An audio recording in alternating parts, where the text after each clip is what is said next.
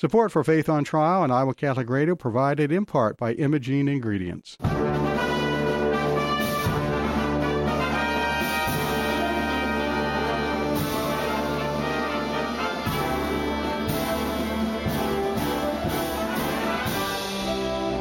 Our freedom of conscience and religion is being challenged by laws and regulations imposed by secular society.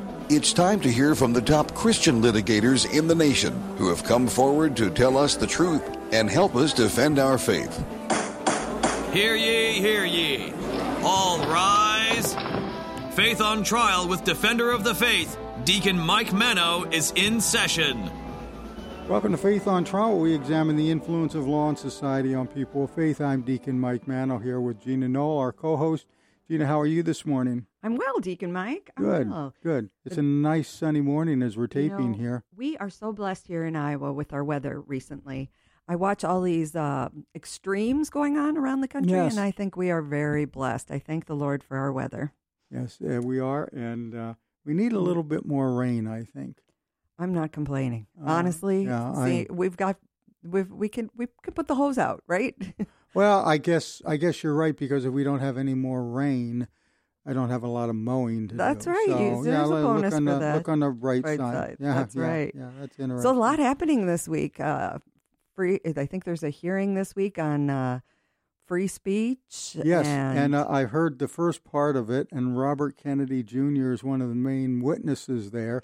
And of course, the Democrats are going all off on him, and um, it's it's kind of interesting. You know, you think the Kennedy name, the magical name of Kennedy in the Democratic Party, boy, it's not working today for him. wow. We didn't expect it to because It- he's really- always been considered kind of an outlier of the, the party. Well, I hope it gets some coverage because it's it's he's do, doing a great job in defense of the beautiful First Amendment that we have that protects our free speech and our right to our faith and expressing our faith, and um, people need to understand how that works. Right. And uh, interesting, uh, his campaign manager is a former Congressman Kucinich, Yes, And- who also ran for president who also ran for, and, and who is about as left wing as you can get. I don't think there's anything I agree with Congressman Kucinich on, but I've always admired him because he always spoke the truth. He never tried to hide anything. And, uh, and he was always very blunt, maybe more tactful than totally blunt, but he spoke his mind. And, and he was not intimidated by the people who are intimidating people now, those that are um, standard bearers of the cancel culture. That's right. Yeah. And um, I, you know, whether you agree or you don't agree, I speech should never be muzzled in the United States of America. Well, That's somebody not our standard. somebody brought up the point this morning with Kennedy. Uh, why aren't we talking about the economy? Why aren't we talking about the border? Why aren't we talking about these things? Why aren't we getting something done? And he says, if you can't talk about it, if your speech is censored, you can't get to the issues. Well, and, you can't is- come up with good you can't come ideas. with good I ideas. thought he made a really good Yeah, yeah. defense of of his position when that I don't remember the the woman congressman that made that point. Oh yeah, Uh, he came right back with, you know, some of these things could be solved if we'd listen to the opposing side. he has been out talking about these things for a long time.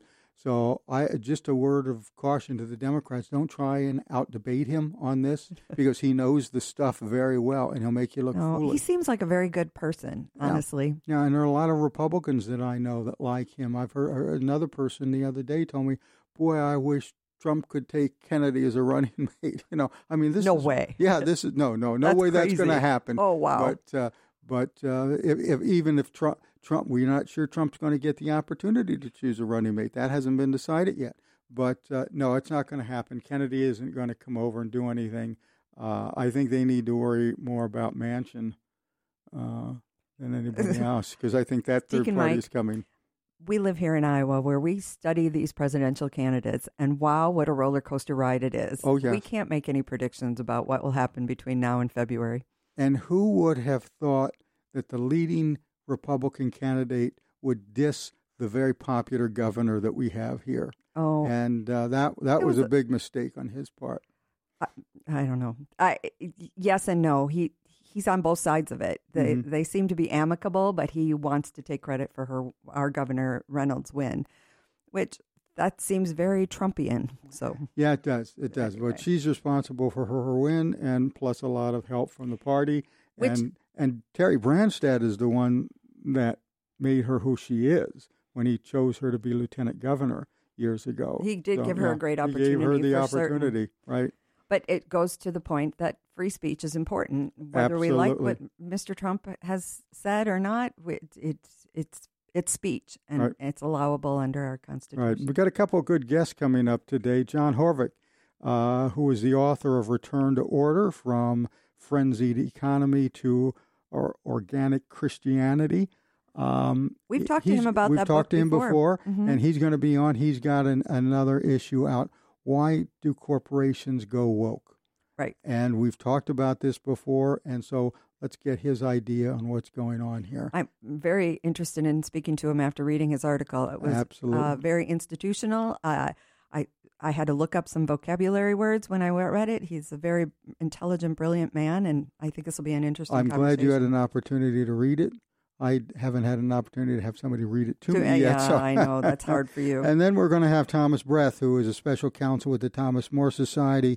Uh, in Pennsylvania right now, there's a school district that is barring parochial school students from certain extracurricular and co-curricular activities that are allowed to even homeschoolers and charter school uh, students. And uh, and so there's a lawsuit that's been filed there. He's in the midst of that. It sounds a lot like that case we had from Maine. Remember where right the, the money couldn't the go money to couldn't go to uh, parochial people that, schools to the students of parochial right. schools. Yeah, yeah. So it sounds a lot like that. Which I, the Supreme Court said it could, Yeah. and then Maine came back and said, "No, it can't." right, right. And so they're going to argue back and forth. But anyway, I have a feeling if I had to put bets on this, the schools are going to lose and Thomas More Society is going to win again. But that's who we have coming up. And uh, we'll start with that in just a few minutes. But we want to start with a prayer here. I I would love to. A prayer for peace today in the name of the Father and the Son and the Holy Spirit. Amen. God of peace, bring your peace to our violent world. Peace in the hearts of all men and women, and peace among the nations of this earth. Turn to your way of love those whose hearts and minds are consumed with hatred. Strengthen us all in hope. Give us the wisdom and the courage to work tirelessly for a world where true peace and love reign among the nations and in the hearts of all. Amen. Amen. Thank you very much. You're listening to Faith on Trial on Iowa Catholic Radio.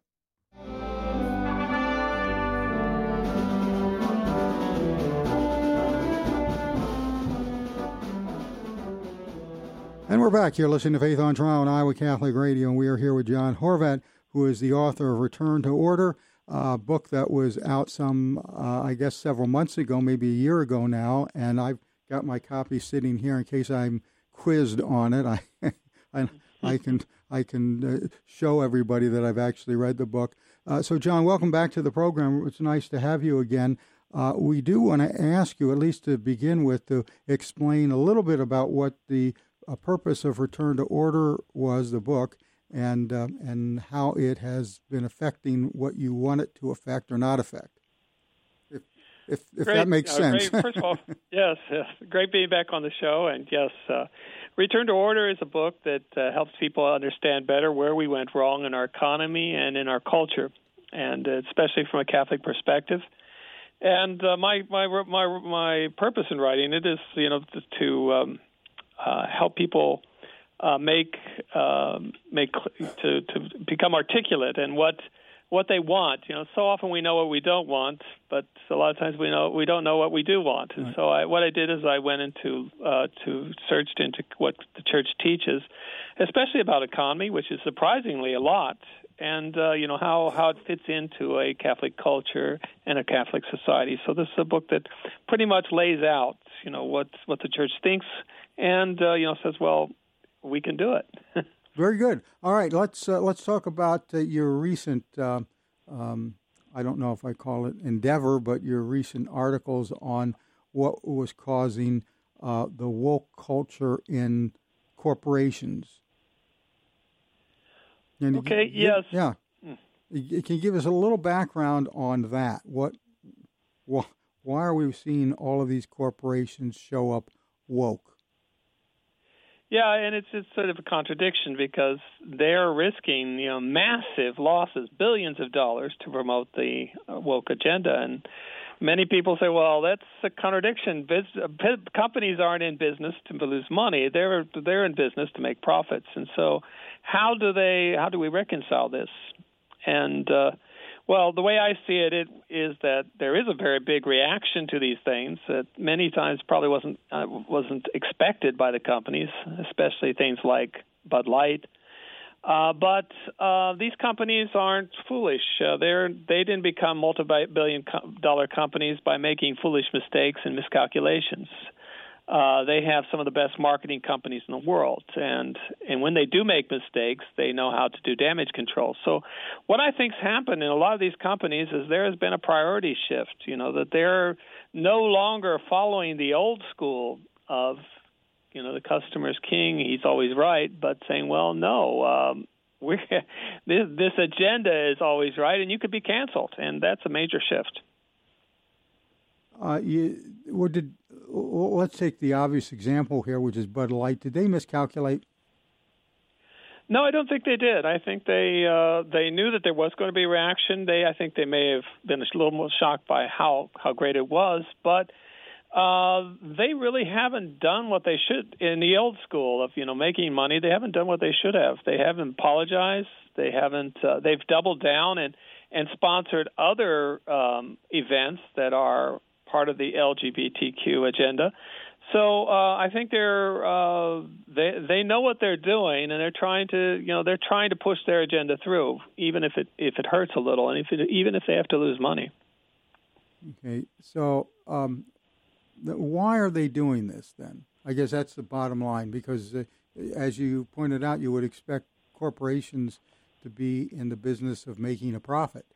But a lot of these right, people yeah. don't seem to be in that business anymore. They seem to be looking at a political agenda. Right. I think a lot of these people have signed on to the uh, to the whole um, agenda as, as such. You know, they actually believe in these things, and uh, you know, especially the more the big corporations and the ones that are more uh, linked to to the liberal establishment. You know, these are the ideas that are going around and uh, you know, so they they have they have uh, they have signed on to it, and even though it doesn't make sense, you know, I like to make the analogy of sin. You know, we sin doesn't really make sense; it's illogical, and we're working against our own interest and our own eternal salvation, but we do it anyway. I think a lot of these companies say, "Well, um, this is this is something we want because it, it feeds our passions, our unbridled passions." And uh, you know it it may cost us, but uh, let's do it anyway, and that's that that is a very destructive mentality. Well, and I don't think it's the entire organization. I liken it to what we call the liberal elites. You know, they have these mm-hmm. um, social uh, circles that they travel in, and yes. this kind of decision brings them great status in these mm-hmm. circles that they travel in and they just don't that's important to them. That brings them power. It brings them uh, resources from their social circles. You're right. I think you made a good point. Yeah not everybody's on board. And uh, because it is not it's something that that doesn't really uh, attract a lot of people. I mean some so certain a certain demographic of people. And so yeah the the uh, there is a culture that supports all this, and it's a, it's a you know it goes around in a circle, and everybody it feeds upon itself, and so everybody thinks that everybody else thinks the same way, and uh, the media certainly feeds this, and uh, you know the a lot of the political establishment uh, also feeds this. So it it it is a uh, it's it's something that that goes around. It's it's it's it, and it's pretty big.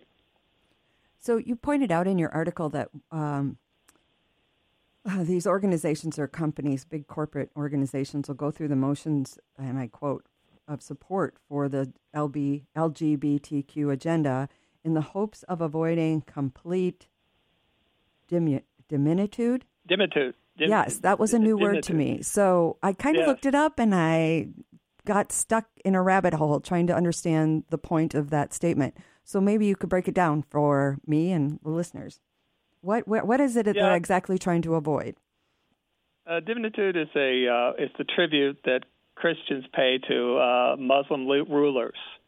So it it keeps them off the back of them of them, but it it does uh, turn them into second class citizens. So uh, so a lot of these companies will go through the motions of of paying this tribute of rainbow washing is what they call it, you know, going through the motions, and in order to keep them off their back, but uh, and, and turning them into second class citizens. You know, so it is a type of, of tribute they pay. It's a protection and, racket. Uh, yeah, what's that? It's a protection racket. Right, it, it is. I'm Italian. That, I know these things. that true. makes sense to me. So, Thank you for explaining much, that. Yes. But I mean, I, as you, as the article says, many executives would just prefer to avoid the whole thing, any moral stance. You know, they just want to keep out of keep out of controversy and just continue, you know, to the to do to do business the old way. But uh, you know, I think that the the old way is.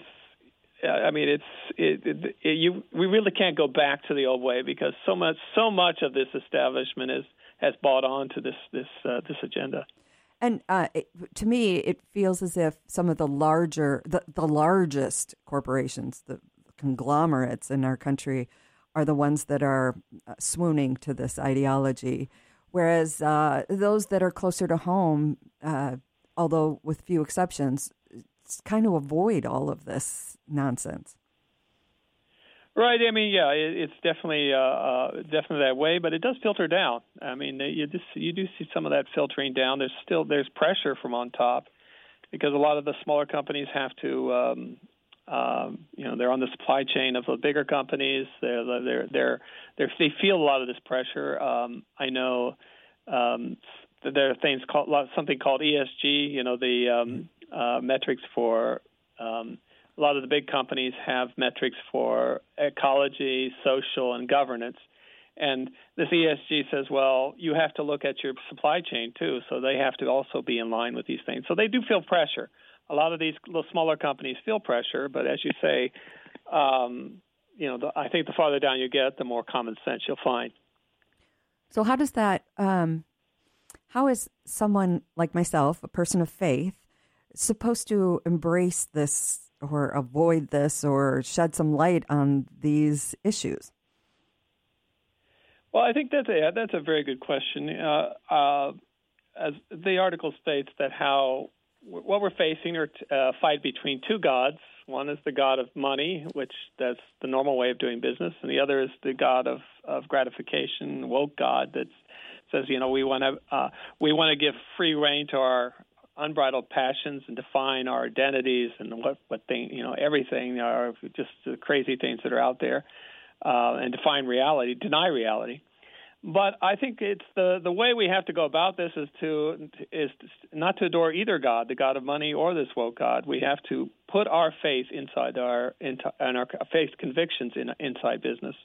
So that means that we don't worship money, and we will we stick to our principles, our Catholic principles in in dealing with uh, business, and uh, that is the safest way to do it. That's the best way to do it because we will then have God on our side to to give us the strength to uh, to resist these things. Uh, so, and many people have done just that, and it's affected the God of money for these organizations. So what what is your crystal ball showing? Will we eventually defeat this craziness, or will it yeah. continue to grow? How's this all going to end? Yes. Well, I mean, uh, if if there is no resistance to this woke God, and you know that that's that is very very much part of our uh, economy.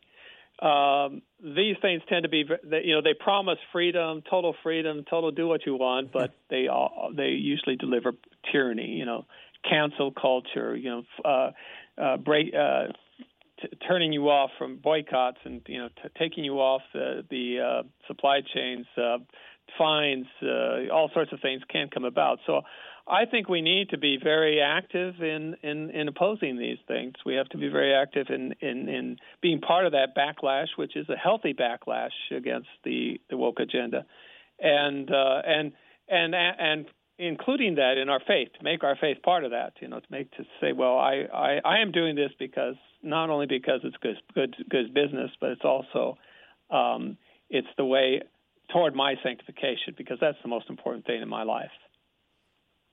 What we seem to be, or where we seem to be right now, is in a position that is almost against what is the prevalent um, concept of uh, social justice. Um, mm-hmm. And and how do we answer that? I mean, what what is social justice, and why should we avoid that? Yeah, the social justice movement is is one that would say that um, the um, that there are there there it, it, very much follows the Marxist prism of thing that says you can divide everything into oppressors and oppressed people, and uh, we need to be on the side of the oppressed against the oppressors, and uh, you know, that is uh, that is that's how things work.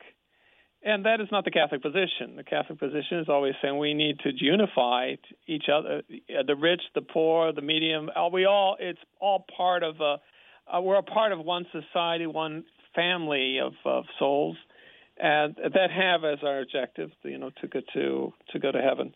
And uh, so the social the social justice thing is is is very much uh, one of resentments, of hatreds, of you know, of of trying to uh, bring bring bring about conflicts and not to resolve those conflicts.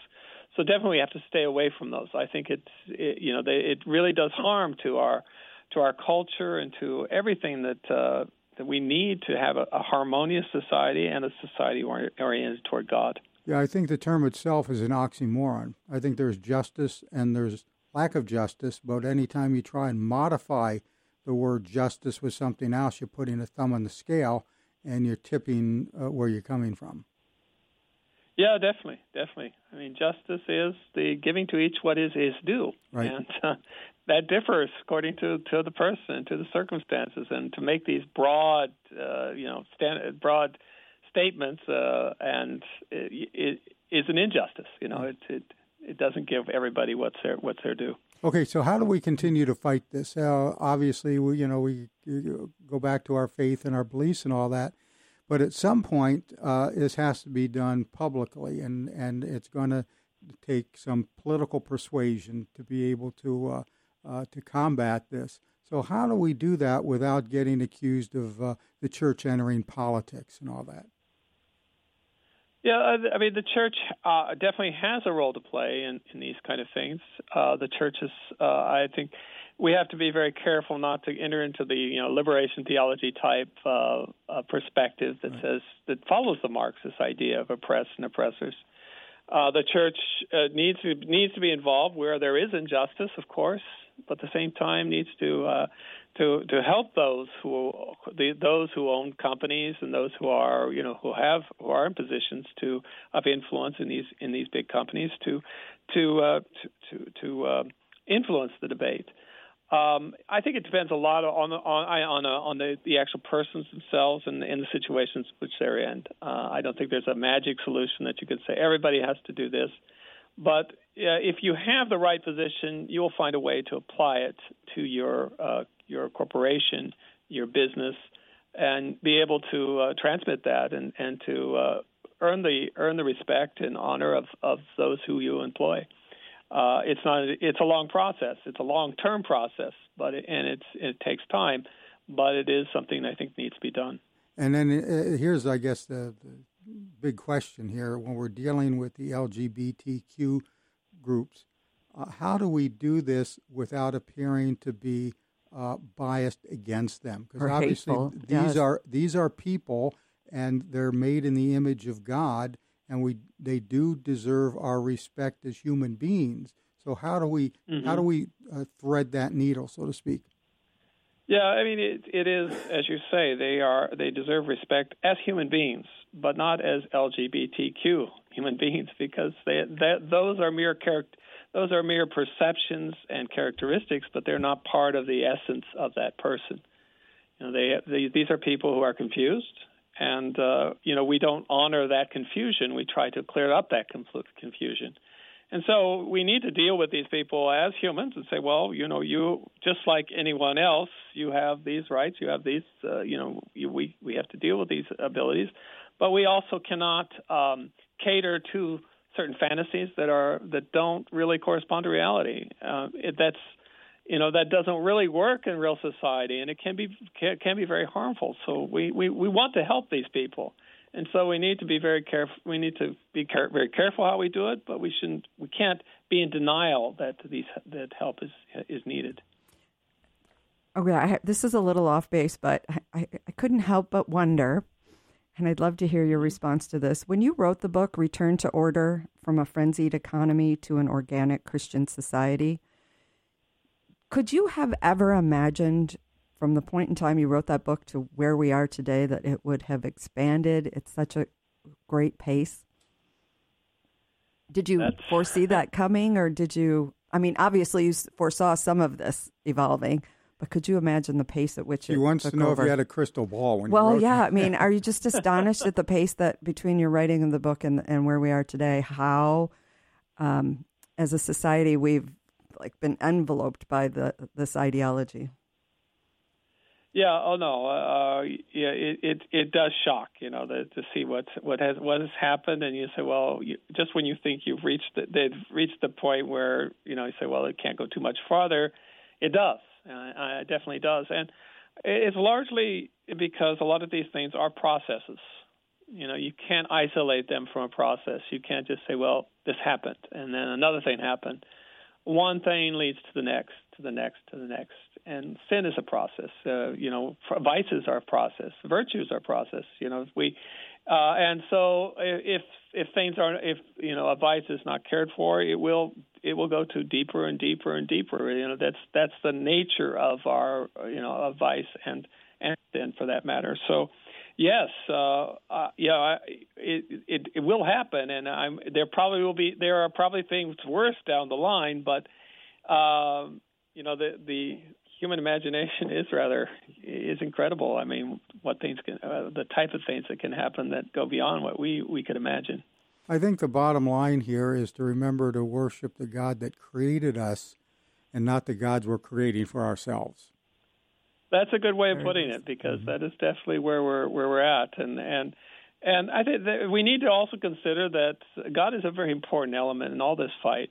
Uh, so often people just say, "Well, we need to do this, to do this, do this," and you know, if God wants, He can help us at the end. I, I think it's better to do the opposite. Say, "Well, go to God and say we need help," and then uh, give us find show us the way where we need to go. Mm-hmm. and God will lead us there. And uh, you know we he takes the the lead and we don't we uh, we ta- do our role which is that of following. It's amazing what happens when you listen. Very much so. I think uh, anyone who has been involved in pro-life act, act, actions you know can probably give a lot of stories of where they thought well uh, uh, I tried so hard and then I I confided and all of a sudden something happened that I never expected because God backed me up. You know, He was He was there. He led the way. Yeah. I think the book is still available at returntoorder.org. Is that correct? Yes, yes, exactly. Uh, you can get it there or any uh, Amazon or any other bookstores that are out there. And if you are a Kindle reader, it is it is free on Kindle. So oh, if you good. want to get it there, Kindle, that's how I got mine. Download it there. Yep. And uh, you're also uh, uh, at uh, tfp.org. Is that correct? Yes, that is that is one of the websites in which a lot of my writing, uh, where and people can find out more about what you are talking about by going to that website. Very good Absolutely, stuff. Yeah. good, you. good. Well, I want to thank you for being with us today. It was certainly an interesting uh, conversation, a very eye-opening conversation. We wish you well. Continue to wish you well with the book, and we'll want to have you back to complete this because obviously we're in the middle of a cultural upheaval, and uh, sounds like you've got your finger on what uh, the uh, some of the problems are and where they come from. Well, it's always great. Great thank to be you. on Catholic radio. Thank you. you know, thank just, you. That is just so wonderful. Good. Well, thank good. you, John Horvat. Thanks for your time. Thank you very much for being with us, and we will talk to you uh, in the future. And we're going to take right. a short break right now, and you're listening to Faith on Trial on Iowa Catholic Radio.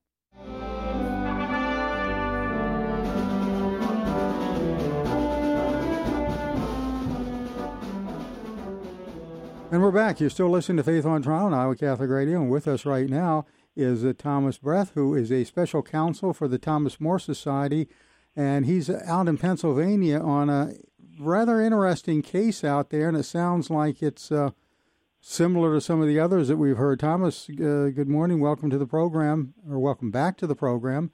Uh, why don't you give us kind of the elevator pitch on what is going on with this uh, with this lawsuit that you're involved in? Well, thank you. Uh, first, it's great to be back, uh, Deacon Mike. It's it's it's good to be back with you. Um, we have a another very important case in the Commonwealth of Pennsylvania. Um, I've got a, a, group of clients. Um, the primary client, the lead uh, plaintiff in the matter, is the Freedom, or I'm sorry, Religious Rights Foundation of Pennsylvania. Um, they've joined in with a group of parents uh, that represent their their students that attend parochial schools. In the Commonwealth of Pennsylvania, uh, we've sued the State College Area School District. Uh, we've sued in federal court, which is the Middle District of Pennsylvania. We've brought a complaint alleging violation of the Free Exercise Clause of the First Amendment, the Equal Protection Clause of the Fourteenth Amendment. The State College Area School District um, permits charter school students and homeschool students to participate in their extracurricular and co-curricular activities.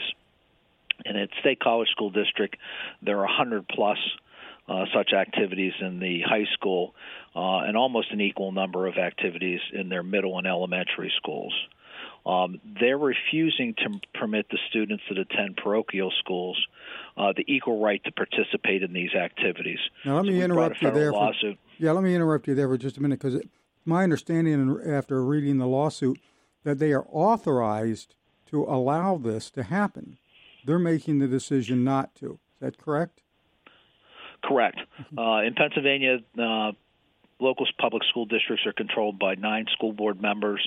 Uh, those nine school board members, the superintendent, um, and they've indicated to us that they've consulted with their legal counsel uh, and have responded and indicated that they are not going to permit parochial school students to have equal access to participate in these activities. All right, so they recognize that the choice is still theirs. Correct. Okay and they recognize that that there is a legal obligation in Pennsylvania with respect to charter school students and uh, homeschool students. Uh, but once that once the state has decided to permit this generally available benefit, this public benefit, participating in these activities, uh, they cannot permit it for two classifications and then exclude other classifications, particularly those classifications that are directly related to the furtherance of the plaintiff's religious beliefs. Okay. Go ahead, Gina. Oh, you, you, Thomas, we. This, this I'm wondering you, yes. if many of your um, it, do all is this a policy wide um, allowability um, to have the um, students who attend uh, schools outside of the public school district to participate. Is that something that's statewide in Pennsylvania? Is that something that this particular school board um, has allowed? H- how deep does this go in Pennsylvania, or throughout the United States, for that matter, in public school districts? Well, I'll, I'll address the Pennsylvania issue first. Uh, there are about 500 school districts in Pennsylvania, public school districts. Um, I think a vast majority of those school districts follow the same type of uh, mindset and philosophy and policies that the state college area school district follows, and they exclude parochial school students. Um, I do work with some school districts. Um, I have some school districts that do permit uh, parochial school students to participate in their educational programs. So I don't think it's universally a, a policy uh, throughout the Commonwealth, uh, but I think a vast majority of the school districts and it's a mindset that I think just hasn't changed over the years, and it goes back decades. Uh, the parochial school uh, students and their parents, uh, the public school mindset is that somehow they've turned their backs on public education. Well, I, um, and it's it's taken a lot to change that mindset. Uh, you know, that's funny that you point that out because it has been decades since I've been in high school, and I swam with the middle school um, and in the summer programs, and then when high school came up I, I went to a, a, parochial school, a Catholic high school, and the public high school said, mm, "No, we're not. You can't. You don't attend our school. You can't swim at our school." And I, after reading your story, it r- reminded me of that situation, and I guess I got over it. But I remember that my parents were irate. I, I, I remember heated phone calls of my tax dollars. She should be able to to swim, um, but it never got resolved. So uh, that's why I was curious. I, and my, my, father's no longer with me, so I, I can't ask him how did that resolve itself and where did they leave it. So, and that was decades ago. So, this is something I know is is very real, and it's and it's hard for students who are in that situation. There's no question about it. I actually had a parent reach out to me uh, when she read about the the lawsuit and recounted a situation where she had uh, three children that had um, gone through the parochial school systems surrounding the state college area school district, um, two of which were permitted to participate in um, an after school tutoring program that the state college area school district offered. And she went online and, and she was recounting the, the email, and she sent me some of the correspondence with the school district where the kids would sign up. Um, state college area school district um, Penn State universities uh, within the State College area school district. So they partnered with the students at Penn State, and a lot of the college students would volunteer time to tutor high school students after school. An excellent, excellent program. That sounds nice. Her two oldest children were permitted to participate as parochial school students in that tutoring program. When it came time to enroll her youngest child, she tried to enroll her youngest child and received an email back saying, We don't accept parochial school students. It's only students of the State College Area School District. Um, so, in that time period, which might have been five or six years uh, from her oldest to her youngest child uh, going through the, the system, they at some point changed their policy to exclude parochial school students. I noticed that the um, one of the plaintiffs is the Religious Rights Foundation of Pennsylvania. Has that organization been around for a while? Were they just created and uh, to be able to fight some of these uh, discrimination efforts with the uh, um, against relig- people of faith? That organization was actually um, founded uh, as part of the preparation for this litigation. Okay. Uh, when I met with um, some of the plaintiffs that um, are in the case, uh, and we were talking about, you know, the, the the types of plaintiffs we would need, there was quite honestly some hesitation. Um, they they feel they live in a very liberal uh, community uh, in the state college area school district, and there was concerns. So we created the uh, Religious Rights Foundation of Pennsylvania. Um, it is designed, uh, and its its sole purpose is to protect the religious rights and opportunities and freedoms uh, of its members and the citizens of the Commonwealth of Pennsylvania. So it is a new organization. Uh, their membership continues to grow. Many of their members are parents of students that um, attend parochial schools within the State College area school district. This is, for lack of a better phrase, the first fight we're fighting. Uh, it's a, it's a. I'm excited about it. I'm a product of um, a Catholic uh, elementary and middle school. Uh, we didn't have a high school when I was growing up, uh, a Catholic high school. Um, glad we have one now, but so I matriculated into the to the uh, public schools, uh, but my heart's still in the Catholic educational program, and and this is a fight that that I love fighting on behalf of parochial school students across the Commonwealth of Pennsylvania. With respect, I'll go back a little bit with respect to the the national um, issue of do parochial school students are they permitted to participate in other states? Um, it, there's a little bit of a hodgepodge depending upon each state and each state's um, interpretation of the state's constitutions. In Pennsylvania, just this past summer, for the first time, uh, the Commonwealth Court of Pennsylvania, which is the court right below the Pennsylvania Supreme Court, ruled that under Pennsylvania's constitution, students have a fundamental right to a public education. That's significant in our argument um, with respect to the importance of um, full and complete and equal access to educational opportunities in the public setting. Good. Now, this this case reminds me of one we had not long ago in Maine, where the uh, school districts there were were authorized uh, to make payments to uh, the school, or, or basically follow the students with payments for their education. And so, in areas where there was no uh, public school, they could make these payments for in behalf of the student to any other school, including um, uh, schools in other districts and ironically, schools out of state, except they would not do it for parochial uh, schools. And that went up to the Supreme Court. Uh, I, I, I hope you're familiar with the case. That went up to the Supreme Court, uh, which ruled against the state, but now they're still doing the same stuff anyway, trying to get around it. There's no question. I am familiar with the Maine case, uh, a very instrumental case, um, and there is a, a line of cases um, across the country that have made their way up to the, the United States Supreme Court on those types of generally available government benefits. Um, the, and I forget this, the state off the top of my head, but there was a, another state that was offering um, grants to redo playgrounds um, Missouri, public uh, schools and municipal Lutheran, Missouri. That's yeah, it was a Lutheran church school. Yeah, correct. And that's another one that when it came to the religious institutions coming forward and saying we want to apply for this grant, you're not welcome. We're not going to let you apply. Um, we're excluding. Um, any kind of religious-based institutions from applying, and the U.S. Supreme Court said you can't do that.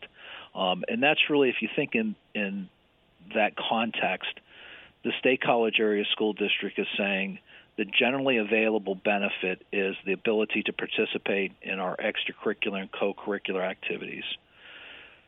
Charter school students that aren't enrolled in the State College Area School District, you're welcome to participate. Homeschool students that aren't enrolled in the State College Area School District, you're welcome to per- participate. Parochial school students that obviously aren't enrolled in the State College Area School District, no thank you. You need not apply. You're not welcome. So that's interesting. Uh, it's really offensive. Because from reading the materials, uh, the school district claimed that their inclusion would take away from opportunities from students attending at the school district. But if that doesn't really hold true, does it? If they're allowing homeschool or charter school students to participate? That's that's absolutely the case. Um, their their basis for doing this, uh, I, I think it's pretextual to say we have enough students to fill our needs for our programs, and if we let a parochial school student come in and participate, maybe they make the team and one of our students doesn't make the team. Well, that's the that's the same. Homeschool student could come in and participate and take that slot, um, or be in the star role of the musical or be the the band uh, director uh, for the marching band. So it, it's it really points out that there is some animus towards parochial schools. Um, the other the other way of looking at this is if I'm a parent and I want to homeschool my student, my child, uh, to further our religious beliefs, I can still participate in the extracurricular co-curricular activities. But if I'm a parent that wants to enroll my child in a parochial school to further their religious beliefs, I can't. So they've they've point. got a, a policy that isn't neutral in its application as it relates to not only the homeschool students and the charter school students versus the parochial school students, but also you could have two sets of parents. Both have made decisions in the furtherance of their religious beliefs. One is permitted to participate and one is not. Yeah, and uh, this is going on, as you pointed out, uh, around the country. There are other places where these distinctions are made, and um, and unfortunately, you know, we've got to litigate each one of those somewhere. And uh, you're doing it in Pennsylvania with the Thomas More Society, and that's uh, one of the reasons why we always suggest that if people have some spare change, they send it along to these organizations like the Thomas More Society uh, to help them because what you're doing is pro bono. Correct. There's, there's, there really these things don't happen without the Thomas More Society. Um, their financial support and, and, our ability to work in partnership with them is just terrific.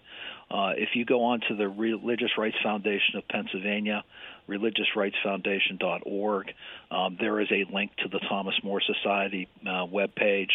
Um, any do- donations, both organizations are just terrific organizations. Obviously, the Thomas More Society has just been around for decades and decades, fighting such valuable fights. We're we're thrilled to have the honor uh, to be aso- associated with them and to be special counsel on these types of cases. And we certainly appreciate your efforts, and that's thomasmoresociety.org. uh, where you can follow up on what is going on not only with this case but with a lot of the other cases. Last week uh, we had on uh, the president, uh, Thomas Brejcha, who was talking about what was going on with David Daleiden. So we know they're very active out there. Was the Mark Houck uh, controversy in Pencil in Philadelphia that they stepped in and got an acquittal there for a man who was accused of uh, all sorts of nefarious things because he was protesting outside of a an abortion clinic halfway down the block away from the entrance, and he got into an altercation with uh, somebody who was picking on his 13-year-old kid, and so. Uh, anyway, uh, Thomas More has been very active in a lot of these things, and we thank you for what you are doing with them and uh, what what is going on right now. We wish you well and want to thank you for joining us today, and we certainly will have you back when we have a little more um, information on this case. Right, we'll follow it. We'll, we want to follow it. Terrific. Deacon Mike, Gina, thank you very much. It's always a pleasure and a privilege to speak with you and to be on Iowa Catholic Radio. Thank you. Thomas Breth, who is a special counsel with the Thomas More Society. And uh, we're almost out of time for this segment, so we're going to take a quick break. And when we come back, we're going to wrap up. You're listening to Faith on Trial on Iowa Catholic Radio.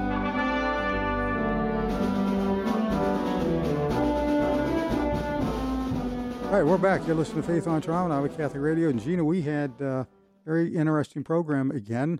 Um, one that expanded my emotions, and the other one that expanded my vocabulary. Your vocabulary, that's right. Yeah, yeah. And I have with uh, uh, me here, I have uh, his book, uh, Return to Order. And if you go through it, you can see the markings and the underlines, and those are probably all the words that I needed to look up to at the time. Yes, well, Horvat is a very um, oh, I, he can see into the future. He's just very good at, at exploring history and understanding what we're living through today. Yeah. Um, I would recommend, highly recommend An the book. Interesting prophet for our times. That's right. you're saying, okay. And you will be your uh, knowledge will be expanded, and your vocabulary will be too. Will be too. and I can't help but um, uh, take away from his explanation of what's our uh, economic society is endeavoring in at this point that we as Catholics and disciples of Christ um, must share natural law and the truth wherever we are at. You know, that it's important to have those conversations with neighbors and strangers and family members so that we um, aren't you know, enveloped in this. You know, that's one of the things ideology. about this program. You know, we we have uh, somewhat of a limited audience because of the station that we're on. You know, it's not a, a huge station, uh, and religious radio sometimes isn't uh, everybody's uh, uh what everybody is uh, wanting to listen to.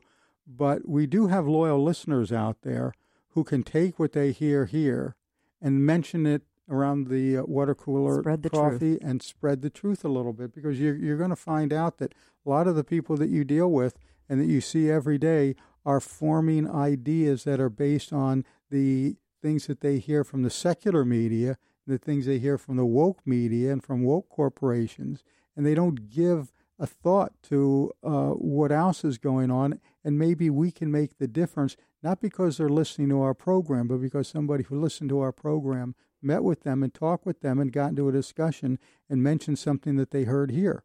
Right. And and maybe turn them on to the program. Right. Yeah. Um, I it, on a, on the legal side with the children in Pennsylvania State Center or State uh, State College, Pennsylvania. Right.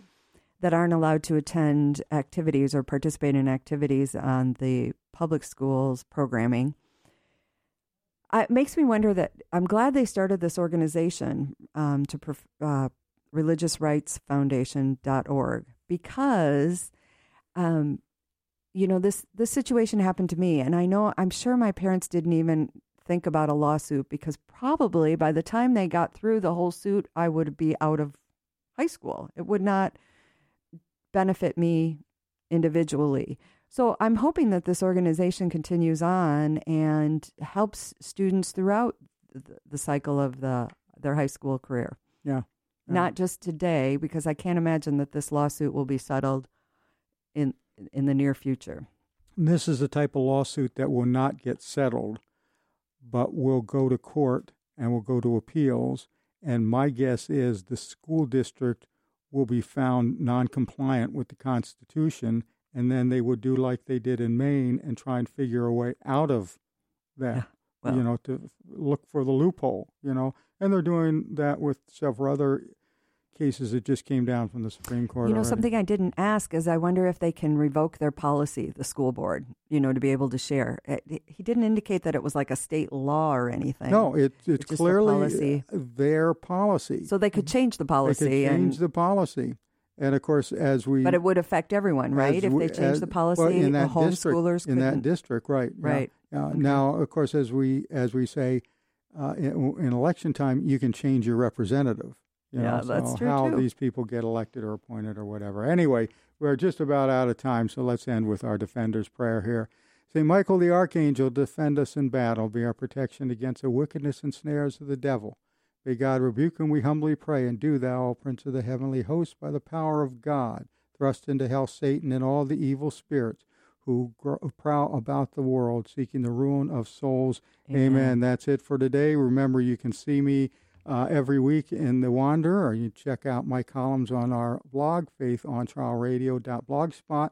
And remember, we'll be at the fair this year, and our September fundraiser, our on the air fundraiser, is scheduled for the week of September 25th.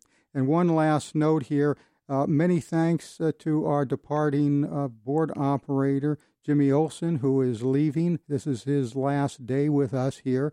Uh, he will be gone at the end of the week. We want to thank him for all that he's done for uh, for Catholic Radio and to wish him luck in his future endeavors. And we will miss him. All right, until next time, have a blessed and peaceful week. Our freedom of conscience and religion is being challenged by laws and regulations imposed by secular society.